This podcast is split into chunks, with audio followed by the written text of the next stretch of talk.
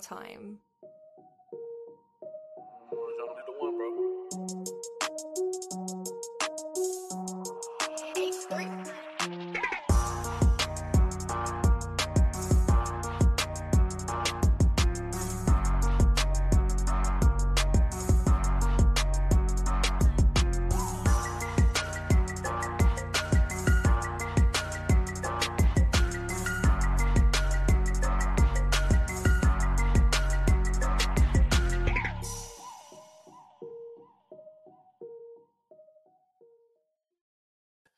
What's going on, Who Dat Nation? It is yours truly, TJ Jones, the host of the State of the Saints podcast.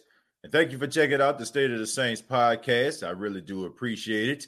Thank you so much for spending your time with yours truly to discuss New Orleans Saints. On this edition, we're going to be talking about the trade deadline. Now, as you all know, that the trade deadline for the NFL season is coming upon us. And should the Saints try to uh, make some trades during or before the trade deadline. And I'm also going to be talking about who I feel like would be a good replacement for Dennis Allen as defensive coordinator. But I want to say thank you so much for taking the time out to spend it uh, with me here on the State of the Saints podcast. Special shout out to all those that are in the chat. Uh, shouts out to Jerry Poor, official Young Nola, uh, Cole, Ramsey, Dada, Ray, uh, thank y'all so much uh, for being a part of the State of the Saints podcast.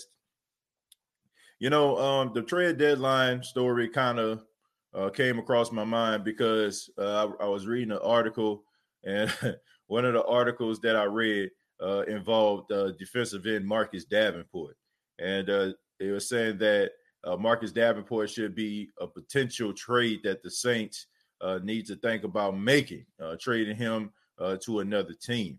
And as I chuckled as I, I, read the article, because even though you know I'm not the biggest uh, Marcus Davenport fan, uh, you know what I'm saying I do support the guy as far as you know I'm saying feeling like he has all the, the upside in the world. And I think a lot of people are just kind of frustrated with his injury history.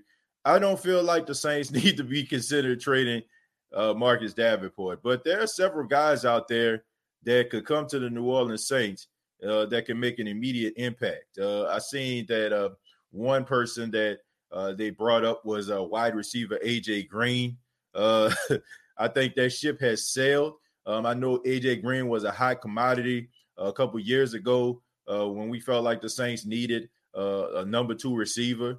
AJ Green name came up, and people were like, "Man, we need to get AJ Green. We need to get AJ Green." Look, we all know that the Cincinnati Bengals are one of the most pettiest organizations in the world. They do not like to relinquish any of their players. You know, Carson Palmer had to basically retire in order for them to even try to uh, send him to the Oakland Raiders at the time. And AJ Green, I feel so bad for him because it seems to me like AJ is never going to really get a true opportunity to get a shot at a Super Bowl title. And around the time that uh, he decides to uh, I guess, part ways with the Cincinnati Bengals, they might see him as damaged goods, or a team might see him as damaged goods, and he may not get that opportunity uh, to go to a credible team.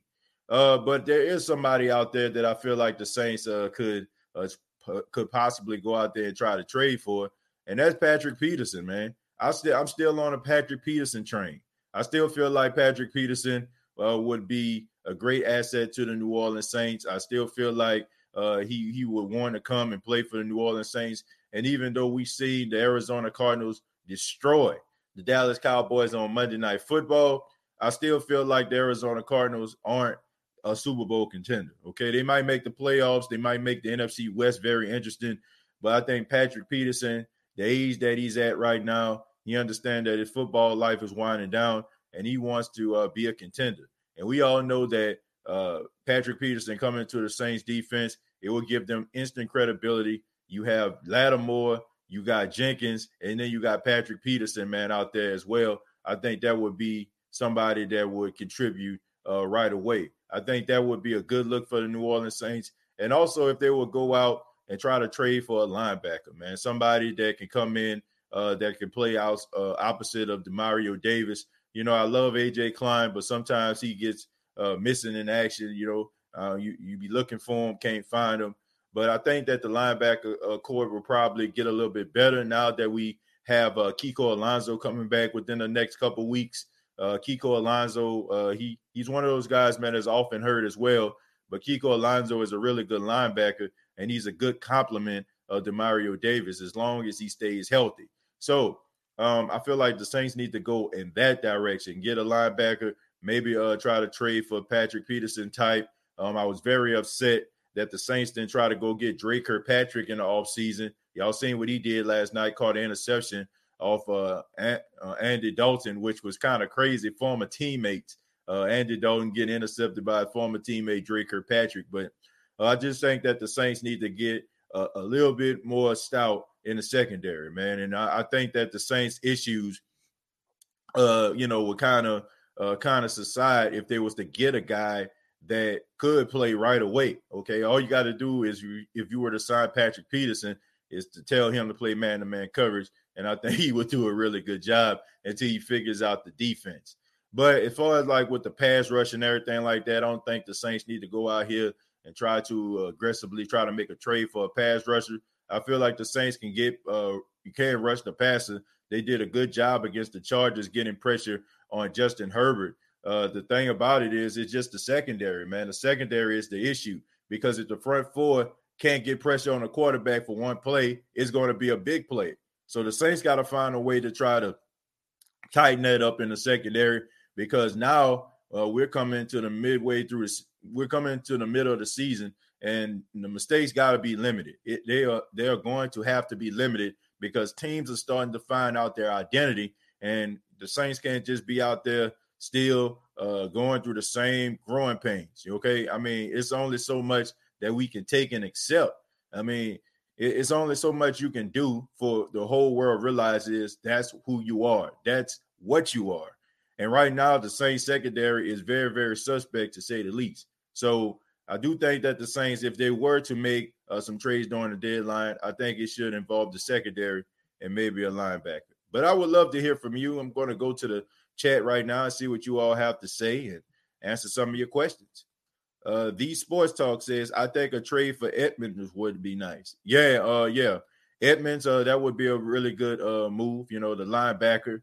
Uh, um, I think if you're talking about uh for the uh from the Buffalo Bills, if I'm not mistaken, uh, yeah, I think that would really be uh, a really good look. Um, I know the uh, the other Edmunds also plays for the uh, Pittsburgh Steelers, and we actually had an Edmunds, uh, one of the brothers. Uh, he was the running back for the New Orleans Saints. So I'm not sure which Edmunds you're talking about here, but they they all are, are good in their own right. You know what I'm saying? And I would love uh, to have uh, you know one of the Edmunds brothers who actually plays uh, linebacker to come to the New Orleans Saints. I think that would give them credibility as well.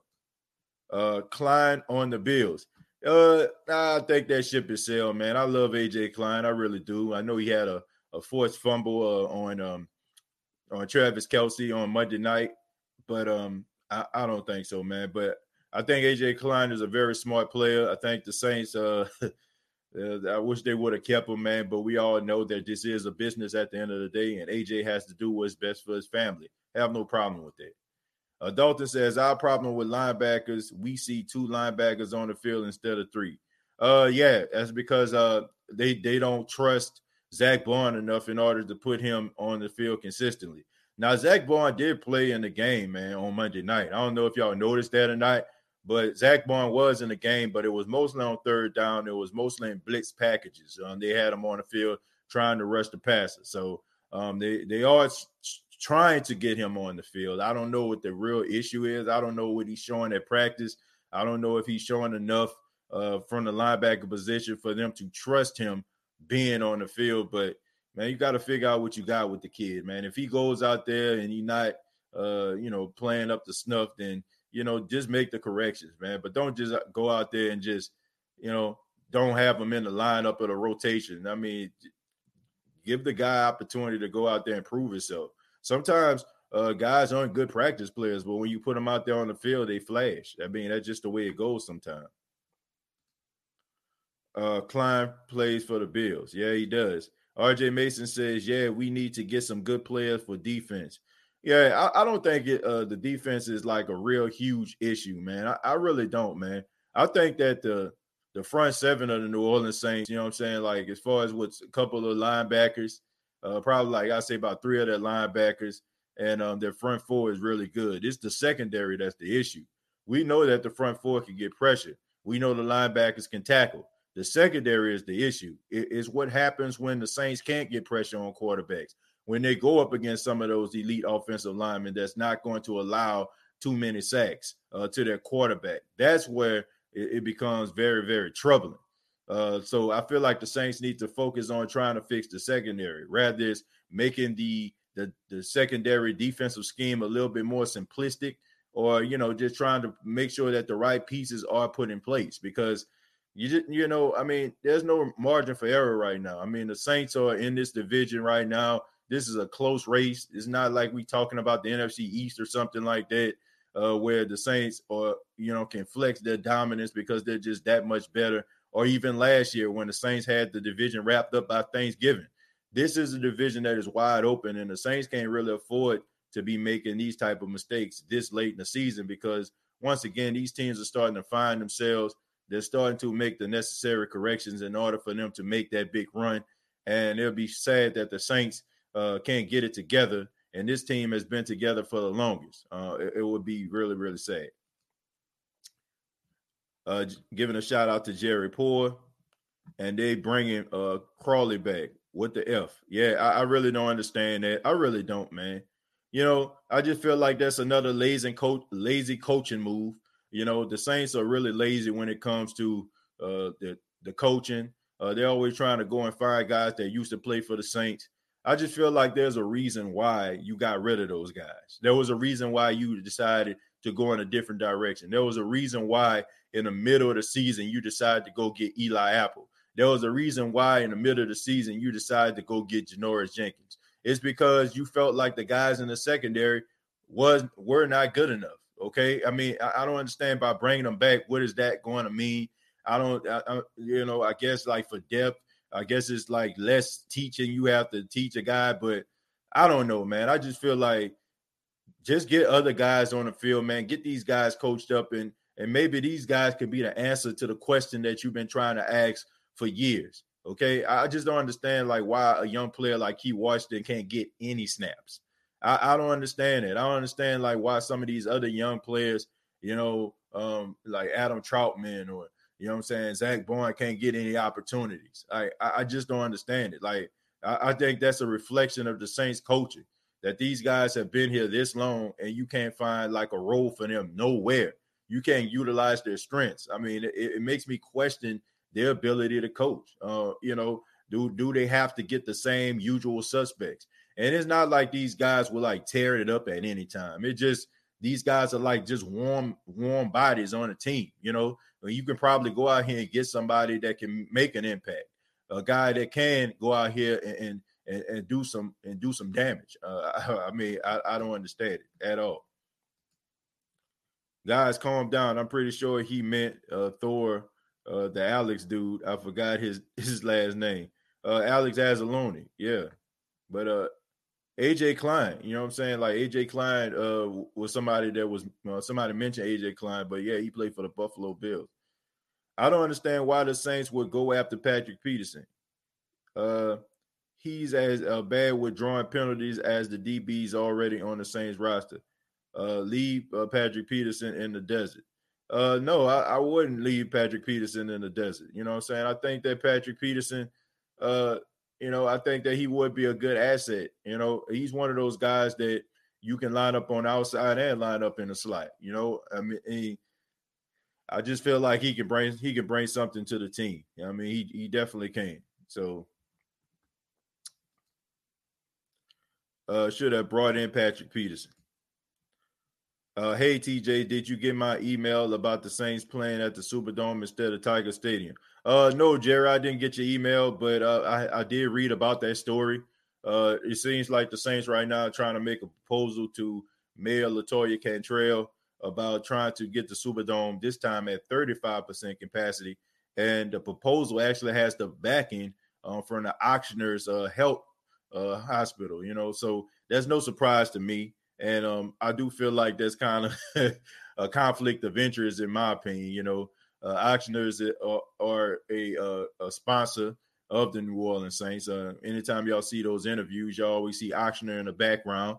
It's because they support the New Orleans Saints. They sponsor the New Orleans Saints. So, of course, if the Saints go to them and and ask them about you know uh, supporting them as they try to get fans back into the stands, of course, Ochsner is going to say that. Now, no disrespect to Ochsner, it's one of the best hospitals, not only uh, in the state of Louisiana, but in the entire country. I mean, people can attest to that. Uh, but you know, I just feel like that's a conflict of interest. You know, of course, Ochsner is going to support the New Orleans Saints because they sponsor them. But um, you know, I don't know if it's going to work. I don't know if it's going to uh make any type of impact. Uh, Governor John Bel Edwards, he really didn't like the idea and I don't think Latoya Cantrell is going to like it. And I want to keep my fingers crossed that they might allow some fans into the stands this Sunday uh, versus the Carolina Panthers, but I don't think it's going to be at 25%. Uh, I really think that looking at some of these numbers that's going on with COVID, uh, looking at uh, some of the, the, the deaths that are going on, the numbers are going up. I think in the United States they're averaging about 50,000 cases per day. Uh, you know, I'm saying that that's pretty sad. About a thousand deaths uh, per day. Um, I, I, think when you're looking at those numbers, they become extremely alarming. And sometimes you have to protect yourself. You got to protect others from themselves. Okay. I said it on the last uh, edition of the State of the Saints podcast. You know, the only thing we want to do is we want to cheer for the Saints. And sometimes uh, when we want to do something so badly, we don't think about the threat they may come with some of the decisions that we're trying to make and the governor and the mayor are trying to make sure that they do what's in the best interest of the people and because that's their job okay? It is to protect us from things that we can and cannot see. And uh, i feel like uh, they're doing a really good job man. And i can't really get mad at these people uh, for not allowing people back in the superdome. I wish i could be one of those people that's getting angry but i feel like my anger would be disingenuous and it would come from a selfish place it would come from a place of me being a fan of the New Orleans Saints and me feeling like the reason why the Saints are struggling right now is because they got lack of support. And maybe by me uh, screaming to the top of my lungs and losing my voice at a Saints game on Sunday, sitting in the stands, maybe that can help the team become better. But at the same time, am I willing to risk my own health and well being just for me to cheer for the Saints? I don't know. I don't think so. Okay. I mean, honestly, I don't think you would want to walk into a house that's on fire, would you? You wouldn't want to walk into a house that you see that's ablazing. Uh, so why would you try to walk into a place where you know there's a possibility that you might catch a deadly virus? I, I, I don't think that you want to do that. So I can't really get mad at the officials for doing it, but I also can't get mad at the Saints for trying to do what's in the best interest of them to get some type of uh, competitive advantage. I mean, that's what that's what the uh, coach's job is. That's what the uh, what the franchise job is, right? Every week uh, we go through game plans. We talk about keys to victory. Uh, the Saints are trying to get a competitive advantage over the opposition. So having fans in the stands is one way they feel like they can have um, some type of competitive edge. But we got to make sure that we're being safe in the process, folks. We definitely do. Uh, DLP 2600 says, I would also uh, like another safety. You know, DLP 2600, I, I, mean, I feel like the Saints already have the other safety, and that's DJ Swearinger. Uh, he doesn't play enough for me. Uh, I don't know why they still around that thing, messing around with Janoris Jenkins. Uh, not Janoris Jenkins, Malcolm Jenkins, excuse me. Uh, Malcolm Jenkins is a shell of himself. Not that I can't say that Jenkins don't have nothing to bring to the table, but at this stage, I think DJ Swearinger is better than Malcolm Jenkins. Um, I, I really do. When DJ Swearinger is on the field, you can tell he's out there. Uh, I think he's better than PJ Williams, but for some apparent reason, the Saints just love themselves some PJ Williams. It, it just, uh, I, am I don't know, man. They need to put Swearinger on the field. Uh, Tremaine Edmunds. Okay, thank you. Okay, that that that clears that up for me. Yeah, Tremaine Edmunds a really good linebacker good, good young linebacker, a good at stopping a run, good sideline to sidelines guy. Uh, you know, can make some really good tackles, but I don't know. I if I I don't think they're gonna uh be willing to let him go. I, I, really don't. No, no way in the world. They're not letting that young kid go. He too, he's too good. Uh, he's saying you meant to say Anzalone earlier, but you said Klein. Uh, I don't know. Did I say did I say Klein because somebody mentioned AJ Klein? Did somebody, you know what I'm saying? Did I say Klein when I was talking about uh Demario Davis and Alex Anzalone? Okay. I don't know, man. Somebody brought up AJ Klein, and I know I mentioned him um stripping, you know what I'm saying, stripping a pass or something like that uh, from um Travis Kelce. So I don't know. If I did say if I did say um uh, AJ Klein when I was talking about Demario Davis and Alex Anzalone, then I apologize. But yeah, that's what I was talking about. Uh, it ticks me off uh, how each week we as fans are yelling, stick to the run and fix the secondary, and the following week it's the same old story. It's like we're afraid of change.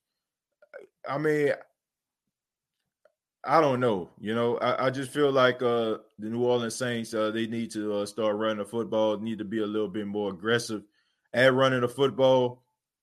I've always been a supporter of running the football, uh, but for some apparent reason, I just don't think that Sean Payton has an interest in it. Uh, anytime your running back has to go to you and say, uh, "Run it till they stop us," "Run it till they stop us," it, it, it's very alarming to me because I don't feel like Sean Payton would have did that and I feel like the I feel like the the scheme and, and the strategy is out. Like I think teams understand the Saints might start being red hot running the football at the beginning of the game, but they just uh, holding their breath and waiting for Sean Payton to try to get away from the run, to try to grand strand, to throw the football all over the place, and that just plays right into the hands of the defense. I, I just think that teams don't believe that the Saints are going to be aggressively uh, running the football consistently I feel like that 42 carries in that Detroit game was an anomaly. And uh, I just feel like if the Saints were actually to run the football consistently, because they have the offensive line to run the football, they do. You know what I'm saying? Like I, I just think that they have guys who can move the pile, You know what I'm saying? That can push the defenders back in order for Alvin Kamara to average about five yards and Latavius Murray to average about five yards. And I think that uh, going forward, the Saints are going to have to commit to the run if they want to win some of these games going forward. You're going to have to run the football against the Chicago Bears. You're going to have to run the football against the Tampa Bay Buccaneers, and you're going to have to run the football against the uh, Carolina Panthers. I mean, it's just as simple as that.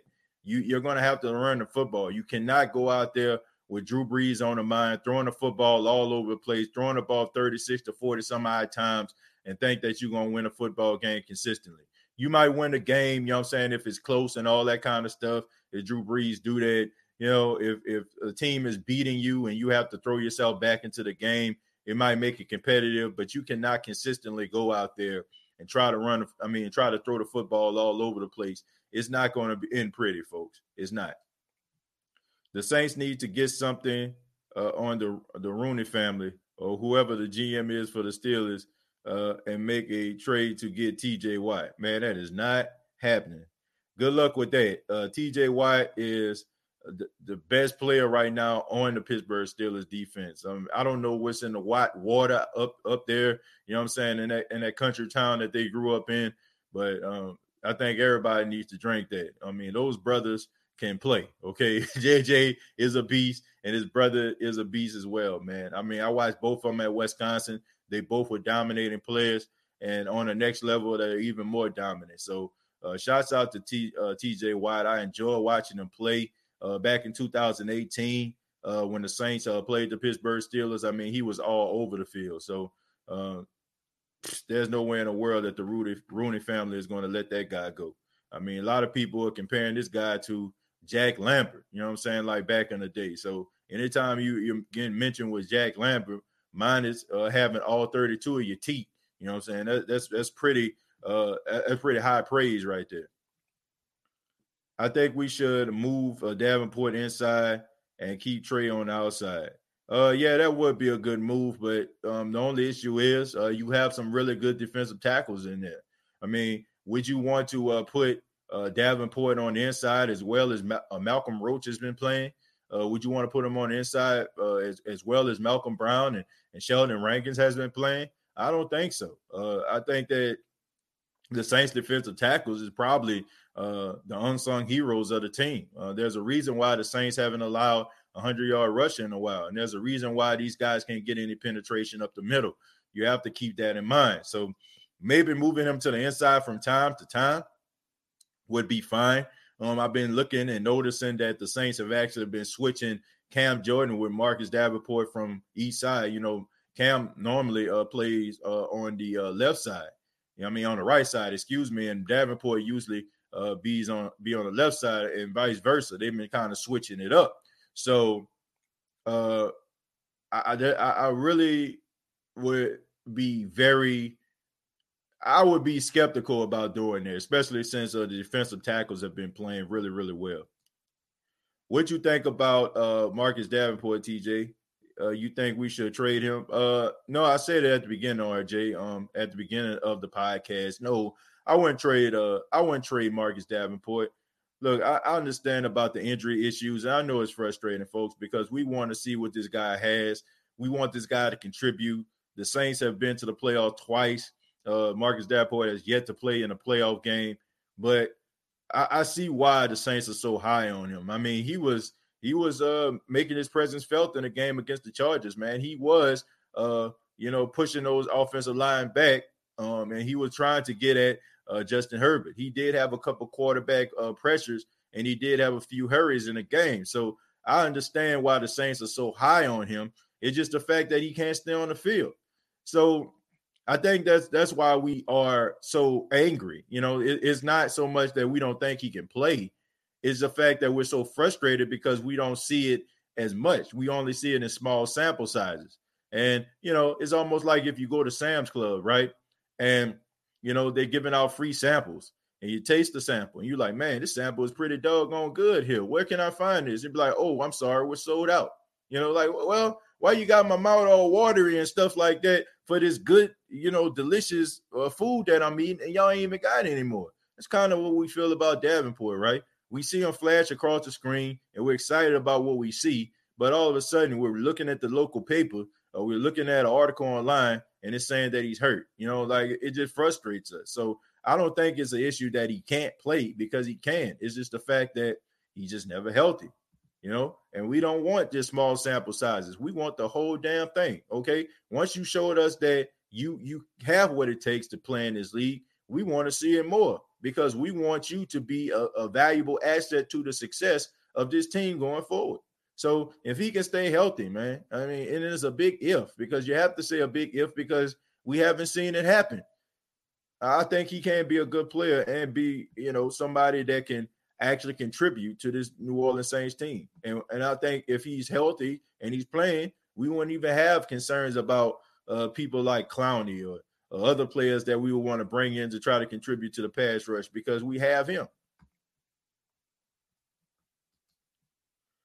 This year's Saints team just don't feel the same. 2018 was my favorite team with Ingram. Yeah, I mean, I think when Mark Ingram left, I think he uh, took a spark with him, man. Um, Mark Ingram is, you know, as much as we used to give him, uh, you know, a lot of backlash, you know, especially earlier in his career, uh, he was one of the brighter spots on the on the Saints team, and I, I feel like he he took that spark to Baltimore, and that's one of the reasons why the Baltimore is so successful. You know, I, I do feel like Baltimore is a good football team, but I think it has a lot to do with Mark Ingram. Uh, Mark Ingram uh, has become like one of the faces of that organization. You know, from some of his post game antics, from him dancing in the locker room like he did with the Saints, uh, from him being on the sideline encouraging his teammates. Uh, I think he took that spark with him, man. I, I think that uh, Mark Ingram was so hard to replace because we all knew, like in some of those games where the Saints need to get some of those tough yards, uh, when in some of those games where the Saints need a spark, Mark Ingram stepped up.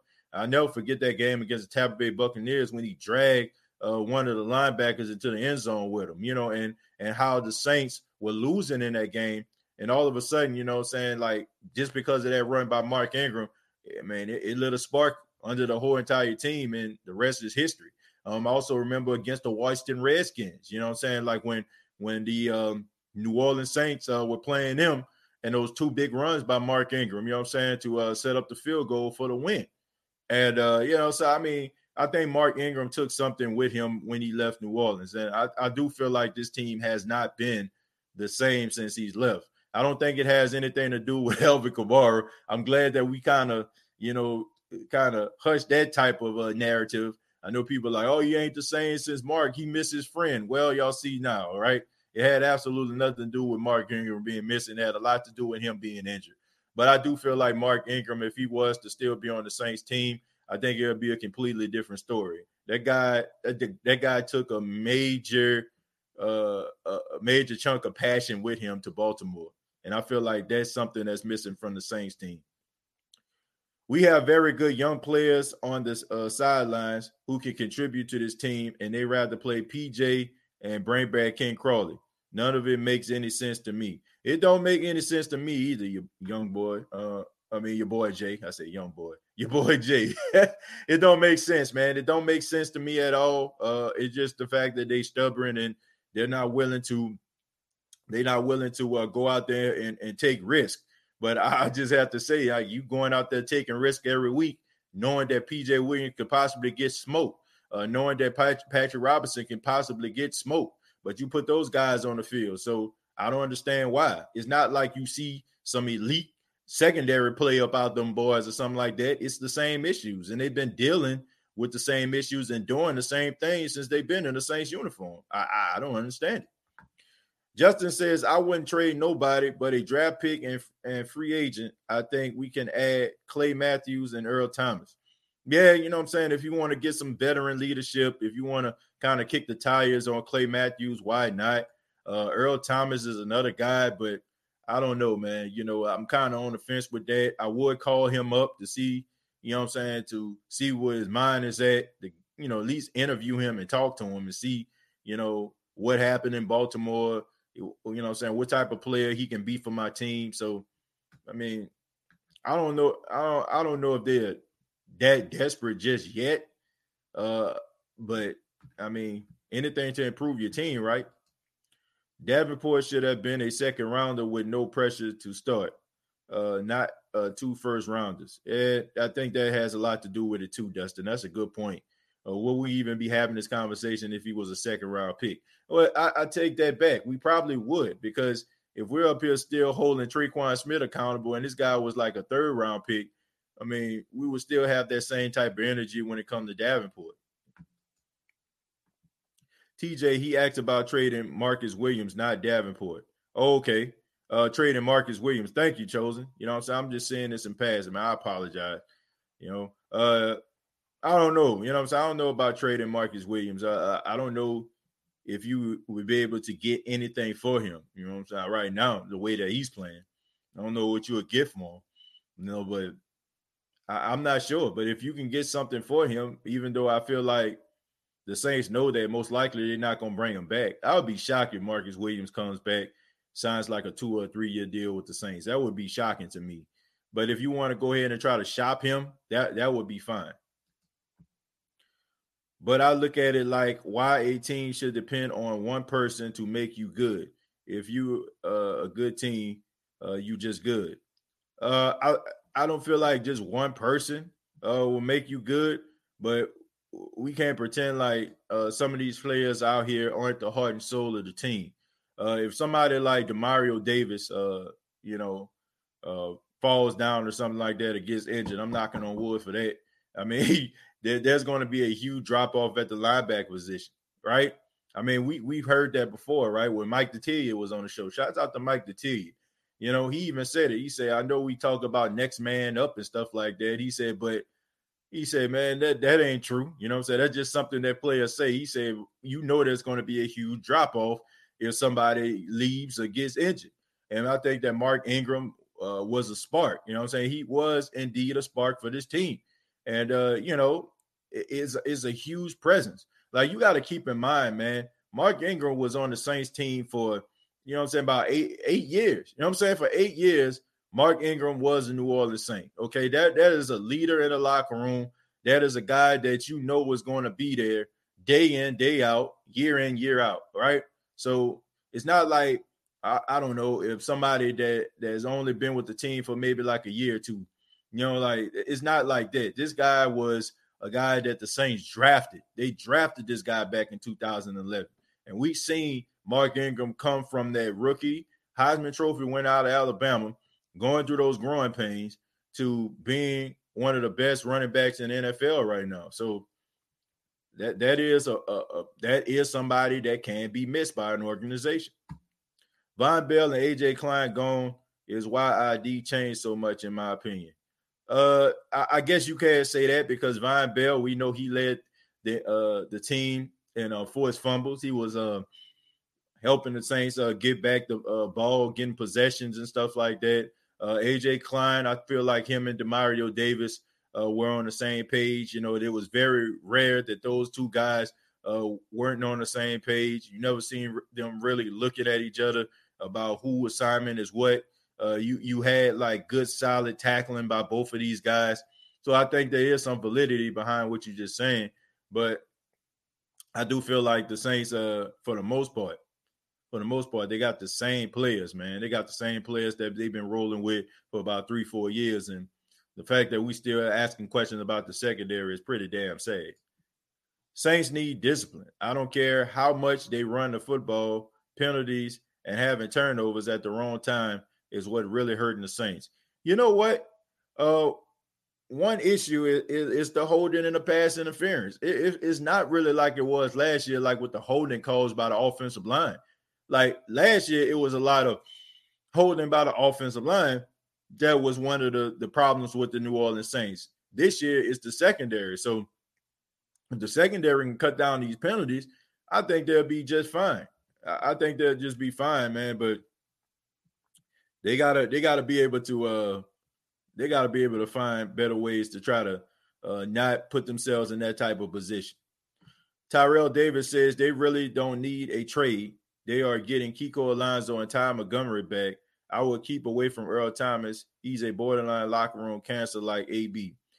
Uh yeah, like I said, um, I, I would talk to him to see where his mind is. You know what I mean? You you really you you never know, man. I, I, don't know. You I, you never know what's really going on with any of these players or whatever like that. You never know what was said, what was done. I, I mean, they brought AB in to talk to him, right? And they realized that wasn't the best decision. So talking to Earl Thomas, I don't feel like it would hurt. Uh, but I do think that with the addition of Kiko Alonso coming back off the pup list, Ty Montgomery coming back off the pup list, that that that that that is um, one player, and I'm talking Kiko Alonso that can help out Demario Davis when it comes to the linebackers. Ty Montgomery can get in where he fit in. I'm not saying that disrespectfully, but uh, right now, you know, the way that the Saints are playing and they're structured, kind of hard for me to find a place for him at this particular time. Brandon says, after watching the Tampa Bay Buccaneers destroy the Green Bay Packers, I'm convinced that defensive coordinator Dennis Allen is our problem we have the horses in the stable, but the wrong jockey. Yeah, I agree with that. You know, which leads me to my next point, who I feel like uh, should be uh, the Saints' next defensive coordinator.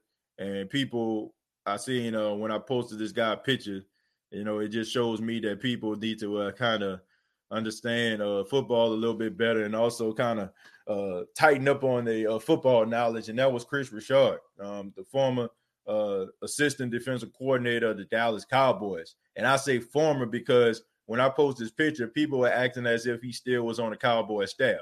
Uh, Kris Richard is not in the NFL at all as of right now, which is very alarming to me. You know what I'm saying? Like, how can a guy uh, that had the Dallas Cowboys defense pretty damn good last season?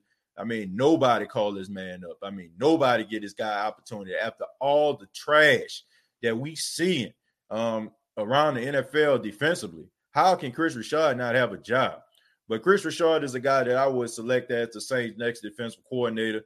Uh, he had the Dallas Cowboys defense looking pretty doggone good, and um, I don't think anybody should have an argument with that because the, the the last two times the Saints actually played the Cowboys, um, the Saints scored 13 points uh back in what 2018, and then they scored 12 points in 2019 and that was because uh, Kris Richard was actually calling the plays. So I feel like he would be one of those guys that can help the Saints uh, take the the defense to the next level. I like him a lot. He's a young guy.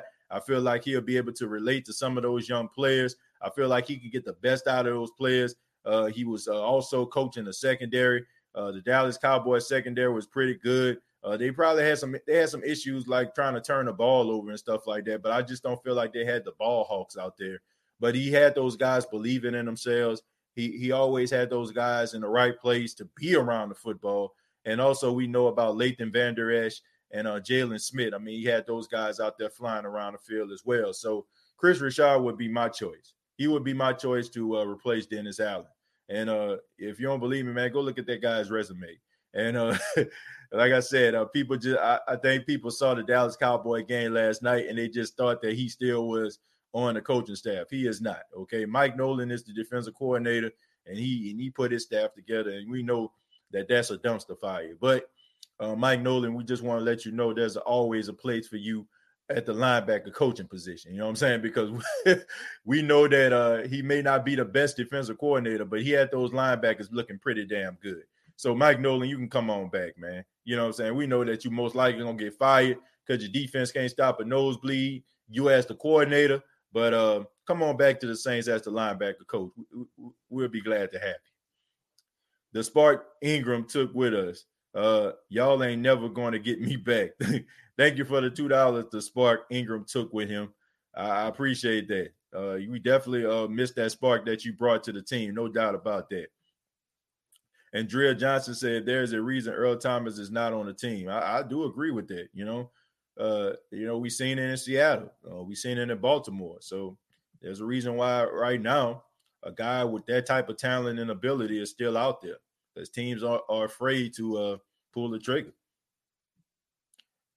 Uh, Trail Saints can beat the refs too. Well, you shouldn't put it in the hands of the refs. And I think that we need to understand that as Saints fans. It's, it's time for us to understand uh, that the Saints put themselves in that type of position by uh, not doing the necessary things uh, in order for them to uh, get these leads. And then we find ourselves looking at the referees and hoping that the referees do the right thing. Well, you know, we shouldn't count on the referees. The Saints have to go out there and they have to execute.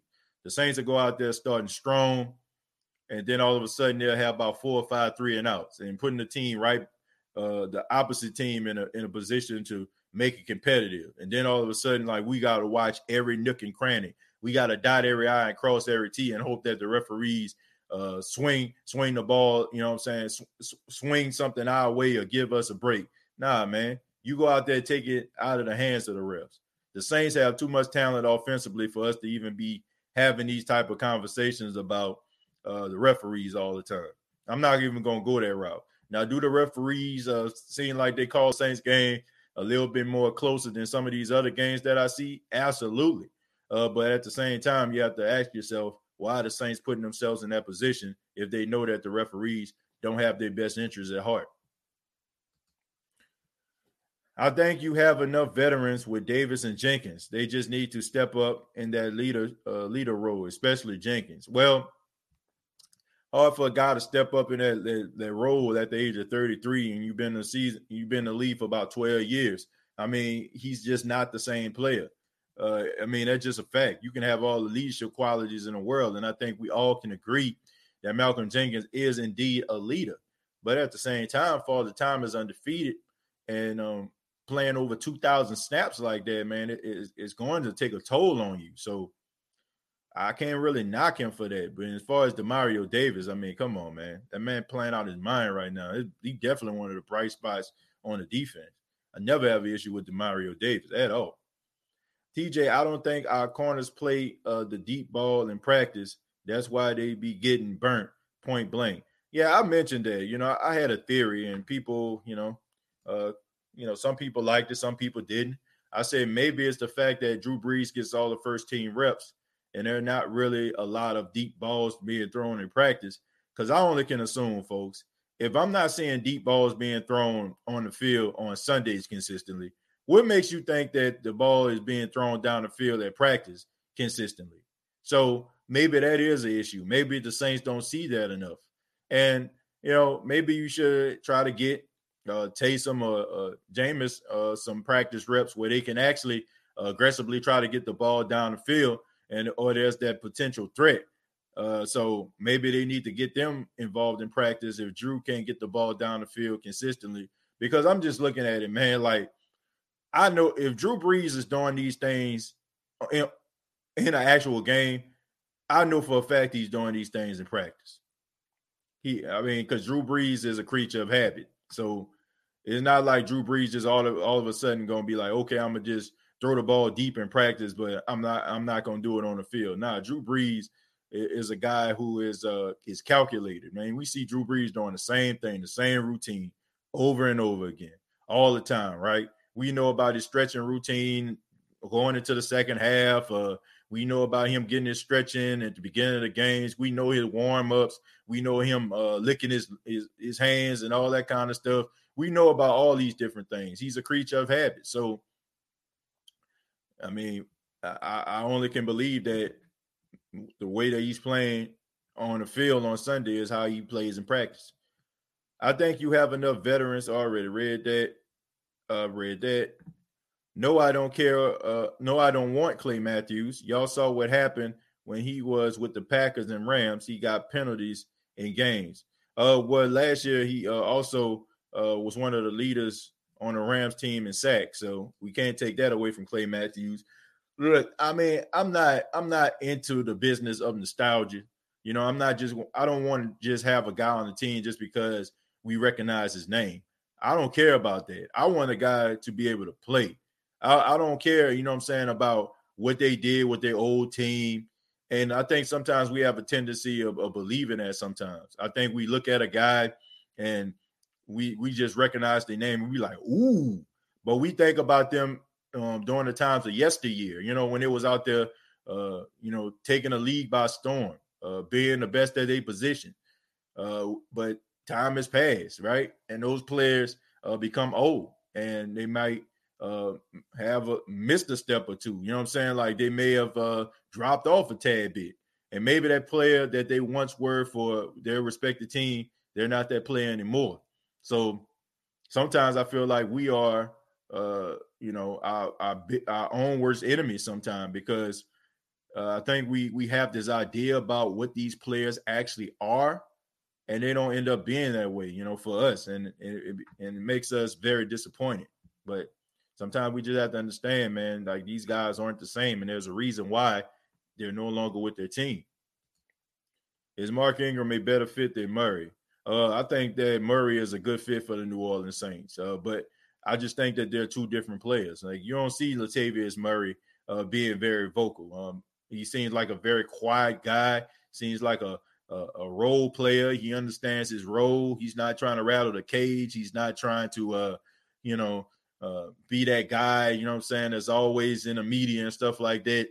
Now he's just a guy who goes out there, does his job, go home, you know, and ain't nothing wrong with that. Uh, but that's just not his role. I think with Mark Ingram, man, Mark Ingram is a little bit more vocal, a little bit more animated, and um, a little bit more of a presence than Latavius Murray is. But when it comes to like running the football, like I think Latavius Murray is doing an outstanding job this season. I think everybody should be impressed with what they see out of Latavius. Hell, Magic Beans uh, would be good for Marcus Williams at this point. At least I know uh, where I planted the beans. Uh, the guy is always out of position. Yeah, um, I think this season it, it gave uh, Marcus Williams an opportunity to uh, make his own reads because Malcolm Jenkins was there as a eraser. And um, what I'm seeing right now is uh, Marcus Williams is not making the right read. He's not ma- making the right decisions. Uh, that, that's that's very alarming to me. I thought with Malcolm Jenkins coming in, him having uh, that veteran leadership, him knowing that uh, Malcolm Jenkins is going to be exactly where he needs to be, and for the most part, Malcolm Jenkins is. It's just the fact that Malcolm Jenkins just get be getting burnt by tight ends sometimes, and, and also some slot receivers. But uh, when it comes to like making reads, like when Marcus Williams needs to be on this side of the field, but he on that side of the field. You know, it it, it just tells me that he has a lot of uh, growing he needs to do at the safety position. Or I, I don't know, man. Like I just feel like sometimes, like maybe it's just the, uh, the secondary coach and defensive coordinator bringing out the worst in these guys. Because I mean, we look at people like Patrick Robinson and even Malcolm Jenkins, man. They weren't that they weren't that bad when they went to Philly. You know what I'm saying? Like so Maybe it's the coaching that we need to be very frustrated with. Manti Te'o uh, signed to the Chicago Bears practice squad. Well, man, congratulations to him. You know, we all know that Manti Te'o isn't the best in coverage, but he is a, a sure tackler. and um, I think he deserves to be in the league, man. So uh, shouts out to him. I'm glad he got an opportunity. Terrell says one crawfish, one corn, and no potatoes for Marcus Williams. yeah, man. Right now, I don't think you can get much for Marcus Williams the way that he's playing. Defensive pass interference call mainly. Yeah, yeah, that is true. They, they they get a lot of those, a whole lot of those. Uh, what are your thoughts on the Raiders?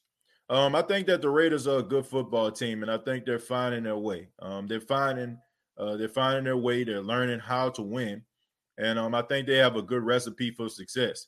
Uh, you have a guy like Derek Carr, who, reminds me a lot of Drew Brees, a guy that's extremely efficient, uh, doesn't really throw the ball down the field consistently enough for me. Um, I think that's one of the reasons why Jon Gruden is kind of frustrated with him. Um, I think that uh, Josh Jacobs is a really good running back. Uh, you know, I think that he's a guy that this team can lean on. And I just think they're going to get better defensively. Uh, I think they give up a lot of big plays in the secondary because they're young, and these guys have to learn how to be pros. I think that Damon Arnette is going to be one of those shutdown corners. Uh, I feel like uh, Johnathan Abram is going to be one of those guys who who we see in the league as being one of the next top uh, safeties. Uh, he believes in himself.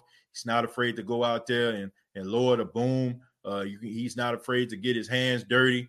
Uh, I think that the Raiders uh, really have a, a, opportunity to be a force to be reckoned with over the years. Um, I don't think it's a mistake that they beat the Kansas City Chiefs. I think that uh, the game plan was great, and I think as long as they stick to the game plan and stick to what they know, which is uh, the offense is ran uh, by Josh Jacobs' uh, success and not so much Derek Carr uh, I think they should be fine. But I, I, got a lot of respect for them, man. I think that they're on the rise, no doubt about that. Uh, this might be out of the box, but I wouldn't mind the Saints uh, trying to pursue Reuben Foster. Uh, man, I haven't heard anything uh, from Reuben Foster in a while. You know, I know he was one of those guys that the Saints were actually trying to get during draft day, right? the Saints were called him. He didn't answer the phone. he the 49ers picked up the phone and uh and he ended up uh going to the uh, San Francisco 49ers. But I'm not mad at that because the Saints right after that went go get Ryan Ramczyk. And we see how that turned out, right? So who won that? I, would say that the Saints actually won that deal. Okay, but Reuben Foster, he had some ups and downs, man, had some issues. Of course, you know, with domestic violence and stuff like that. I don't condone that at all, folks. I don't condone domestic violence, man. Look, uh, especially you know us being in the month of October, we are recognizing Domestic Violence Awareness Month. Uh, but you know all the issues that have been going on with Reuben Foster, I feel like by the Saints not uh, him not picking up the phone for the Saints was probably a blessing in disguise. Uh, but I haven't heard anything about him recently. Hopefully, uh, he has taken the time to get his life together. Hopefully, uh, he, he is focused on getting his life together more so than football. And if he is uh, as as good as he he once was going coming from the University of Alabama and and some of the uh, games I've seen him play with the 49ers, then I wouldn't mind signing him as long as he's not an issue. I don't have a problem with that. Marcus Williams worked on his tackling technique this summer. I see the improvement, but he may have lost his confidence in the playmaking department. I don't know about that. I don't know if he's lost his confidence in the playmaking department. Uh, I, I, I just think that um, man, this whole secondary just been playing like trash. I don't just think I don't just think that is his confidence. It's it's the whole entire secondary. Tua Tagovailoa is the starter in Miami. He deserves a chance to play and to see what the uh, Dolphins got uh, for the future. Uh, Ren, I don't I don't agree with that. I don't I don't agree with that at all. Uh, I feel like if Ryan Fitzpatrick was out there playing like slow, then I think you would have a compelling argument. But right now, this team is three and three. Okay, they're, they're, right now they're in a position they haven't been in a very long time, and uh, this is something that we have haven't seen in the last 21 years. And that's the Miami Dolphins having a better record than the New England Patriots as of right now. Uh, Ryan Fitzpatrick has been playing really well. Uh, I don't feel like you should have to rush Tua Tagovailoa out there. Uh, if, if the Dolphins were probably like 0 and 5 or, or, or, or 1 and 5 or something like that, then I would say bring in Tua. But the way that Ryan is playing right now, uh, I think that you leave him on the field. And it's probably the best thing to happen for Tua. You know what I'm saying? Because if Ryan can actually uh, get some wins and, and make it competitive, and maybe you know the, the Dolphins can win the AFC East, then maybe you know next year, you know, Tua Tagovailoa can actually come in and, and you know and, and, been on the bench all this time and get some mental reps and learn how to be a pro and, and know the playbook and, and be even more dangerous. It's almost like with uh with Alex Smith for Kansas City, right? Um, it, the Alex Smith for the Kansas City Chiefs. I mean, he was a a very solid starter, right? He was very solid. Uh, Patrick Mahomes was waiting in the wings. Uh, gave Patrick Mahomes opportunity to get some mental reps. And around week 16, 17, Patrick Mahomes came out there and he balled out. All right. And the, the uh, Kansas City Chiefs saw that it was time for them to uh, make uh, Patrick Mahomes their starter. They they decided to uh, move uh, Alex Smith to Washington, and the rest is history. So I think that as long as Ryan Fitzpatrick is winning football games, I don't think that you should go out there and try to get Tua. I mean, why try to force something, right? Why try to mess up a good thing? Uh, Ryan Fitzpatrick, he doesn't have a selfish bone in his body. You can tell he just loves to play the game of football. His teammates love him. Uh, I seen when Tua uh, uh, through those two passes, you can see Ryan Fitzpatrick on the sideline cheering, trying to hype up the crowd in support of this guy. So there's there's there's no jealousy or anything like that. And I think as long as uh, you have a player with the character and the ability of Ryan Fitzpatrick, and guys believe in Ryan, no need to go out there and try to get to it right now. No, no need to rush him into it at all. We need uh, DJ instead of PJ. Yeah, yeah. We we definitely need that. John Ross is trash, especially uh, with Brees throwing to him. Uh, yeah, John Ross to me, um, we all know, man, he had one of the fastest 40s at the combine. Uh, went to the the Cincinnati Bengals out of the University of Washington, uh, but he always was hurt. He was always hurt, and you know, I don't think that the Saints need to uh, try to go out there and get get that guy. I mean, you already got a guy like him, uh, and honestly, I feel like he's better than uh, John Ross, and that's Deonte Harris. So no need to do that. The Saints need another speedy, uh, hard hitting linebacker besides 56. Also, another young, speedy safety. Yeah, I do. I think the Saints need to address that in the draft. Hopefully, they can get another linebacker. Uh, hopefully, Zack Baun can step up and be that, that linebacker that we hope that he can be. But it's hard for us to to uh, actually believe that because the Saints don't use them. They don't use them enough. PJ got to go. His football IQ is weak. Uh, I disagree with the football IQ standpoint. I think he's a smart player. He just he's just not that good. He's not that good, man. Uh, I think that he he's a good tackler. He probably the best tackler uh, on in a secondary. On I guess probably for the exception of DJ Swearinger, uh, but he just I don't know, man. If you take PJ Williams' knowledge and you put that into the body of a uh, I don't know, you put that into a body of like Marcus Williams or something like that. I'm talking about his tackling ability. And because PJ, PJ be in position, he just not that good. You know what I'm saying? Like it, it I, I, I rarely ever see like PJ like looking and lost in the lights. That's what that is one thing I would say about him. Like if you see PJ, you see him getting smoked, but he know where he's supposed to be. That I got respect for that in that regards. He just he just doesn't have the talent, you know what I'm saying, that matches up with his IQ. And it makes him look bad because he doesn't have that talent. I mean, I don't think he I don't think he's just horrible. I just think that uh I think the Saints put him in positions for him to fail. If that makes sense. Do you think uh Kiko uh, will get uh, to start at outside? Yeah, when he comes back, no doubt about it you don't trade, you don't make a trade like the Saints did uh, for uh, Kiko if he's not going to start. He definitely going to start when he get back. New York Giants will trade uh, Evan Engram to uh, Saints. Uh, Evan Engram, uh, yeah, he is definitely the bright spot of that team. Uh, but I don't honestly don't think the Saints need him. I don't think the Saints need him.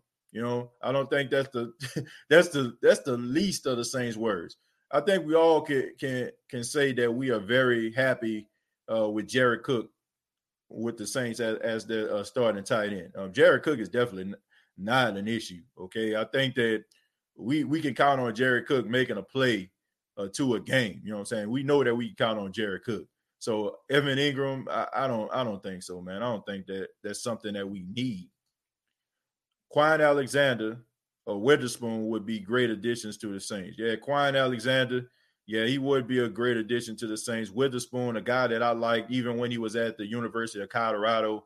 Uh, I thought I thought that the Saints would be able to pick him up, but yeah, I like him, man. He's a big, he's a big, lengthy guy. You know what I'm saying? A big physical guy. So uh, I think that the Saints would uh, definitely uh, be better with those two guys on their team. Coaching and fundamentals uh, would get us a top five defense without changing the lineup. Yeah, I just feel like the, the defense is just too, man, it, it's just too Harvard, man. I think it ain't nothing wrong with Harvard. You know what I'm saying? Harvard is one of the most prestigious schools in the world. You know what I'm saying? But sometimes ain't nothing wrong with with, with Penn State or you know what I'm saying? Making it, you know what I'm saying, even more simplistic. You know what I'm saying? Like Penn State is still a good college. You know what I'm saying? It's just not uh, thought about as, as, you know on a prestigious level uh, as, as, a Harvard. You know what I'm saying? I, what what I'm saying is, you know, you still can come up with these different types of uh, you know exotic defenses, but I just think that they do way too much, man. I think that they need to simplify this defense. Okay, take it to Penn State. Okay, take it to Penn State, and, and, not take it to Harvard all the time, man. Because maybe you don't have those uh those guys that with the Harvard mind frame. Now, if this was like the New England Patriots, maybe you know what I'm saying. Because I feel like the, the Patriots they they play a lot of money ball here. You know, they they look at analytics, they look at the Wonderlic test because they understand that uh Bill Belichick balls up the the play calls and, and, and the game plan from week to week. And there's certain defenses they're going to have to play, certain offenses they're going to have to play. So he wants to make sure that he has the right guys to absorb that. I don't know if the Saints go that route. Okay, I don't think the Saints looking at Wonderlic tests when they draft players. They looking at guys who who are instinctive and can make plays. And I really don't think that this defense is really that bad. I just think that the coaching that they get is not good moving forward, once we establish the run, we need we need to use play action more and take shots down the field. Yeah, I mean that is something we've been asking for for a long time, but I don't know, man. At this stage, uh, do you expect to get that? I don't. I'm gonna read a few more and then we're gonna get up out of here. Uh, Recon Legend says, uh, "You know our defense is bad when the Saints nine times out of ten uh, win time of possession, and we still need a game-winning drive." Yep, that is true. Uh, the, the red zone defense is horrible. Uh, I that's probably above about 70%. Uh, deep balls, I mean, the, the technique and the coverage is horrible. But you know, in the second half, man, the Saints always seem to try to find their way. They they they are the king of the halftime adjustments, but you have to wonder like why in the first half they just can't get it together. Well, when you Drew Brees plays his final game as a New Orleans Saint, I'm going to cry like a baby. I believe most people are too.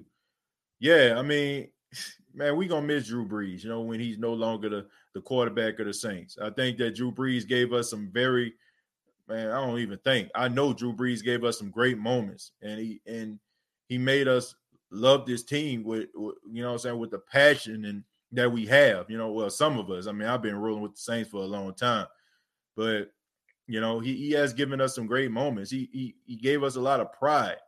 He made us, you know, happy to wear our Saints uh stuff, you know, our hats, our shirts, and you know, our, our pants, you know what I'm saying? Custom made shoes, our outfits, you know, like he made us proud to be Saints fans. So no doubt about it, we gonna miss him when he's gone. But I mean, but that's just the way that it is, man. You can't play forever. You can't play forever. And um, I think that people shouldn't expect him to. And I understand how people feel about Drew Brees. You know, it's almost like in some cases, like you talking about God or Jesus Christ. Like they feel like it's blasphemous if you talk about Drew Brees in a negative light. Uh, but I do feel like, you know, I mean, he's been in this league long enough, and I think the writing is clearly on the wall, folks. And it, at this particular stage, even though Drew Brees is still efficient, man, we don't want to see Drew Brees being a shell of himself, man. we, I don't want to see that, man. I'd rather Drew Brees be out there playing at a high level or a relatively high level, and him, uh, you know, do his his patting his uh, kiss to the crowd, or you know, I'm saying, his salute with his hat. You know, I'm saying, like, you know, I, I want to see him go out like that. I don't want to see Drew Brees going out, people scowling every time they look at him, or you know, like just oh my god, man, come on, you know, like I don't, don't want to see that. I enjoy watching your show, bro. I'm not even a Saints fan. Hang in there. I appreciate that, man. Thank you so much. You know, I try to make this show interesting for everybody. And, you know, I, I try to answer as many questions that I can. You know, I mean, even if it ain't about the Saints, I know some people kind of fall, uh, fall in. You know, I, I, I, got some questions today about the Raiders, the, the Dolphins. You know what I'm saying? I'm pretty knowledgeable about every team, you know, so I try to keep I try to keep some level of understanding about each teams and, and what their main storylines are, just in case you know somebody might want to come in. But man, feel free to come in anytime, man. It's like I, I, don't, I don't care what type, who you cheer for. I really don't. I, I really don't, man. You know, you're, you're, welcome here on the State of the Saints podcast, no doubt about it. Jermaine says, "I'm ready to see a mobile quarterback in a Saints uniform." Yeah, I think that's the new wave that's going on right now. Uh, and let's see, what's up, TJ? How do you feel about the Saints getting uh, uh Zeta and Quinn uh, to help with the defense? Uh, honestly, I have to say I, I really don't know who that is. You know, I, don't know who that is, man. I, am gonna be real with you. I really don't know who that is. I don't know. You, I, you have to tell me a little bit about him or refresh my memory or something like that but I, I really I don't know who that is. Uh, let's see. Let's go to Ren. Ren says, I really like this show. It's very real and gives me knowledge on the Saints. Well, I appreciate that, man. Thank y'all. Uh, I want Horn son. Oh, you talking about the the cornerback out of uh, South Carolina? Yeah, yeah, yeah. Um, I think that um, I think that he's a good kid, man. But I got to see more.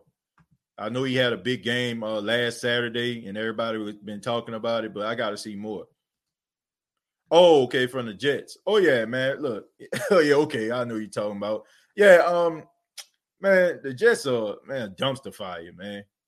You know what I'm saying? The, the Jets are a, a dumpster fire, straight up. Uh, I think they should have a fire sale. You know what I'm saying? I, I think they should have a fire sale, man, straight up.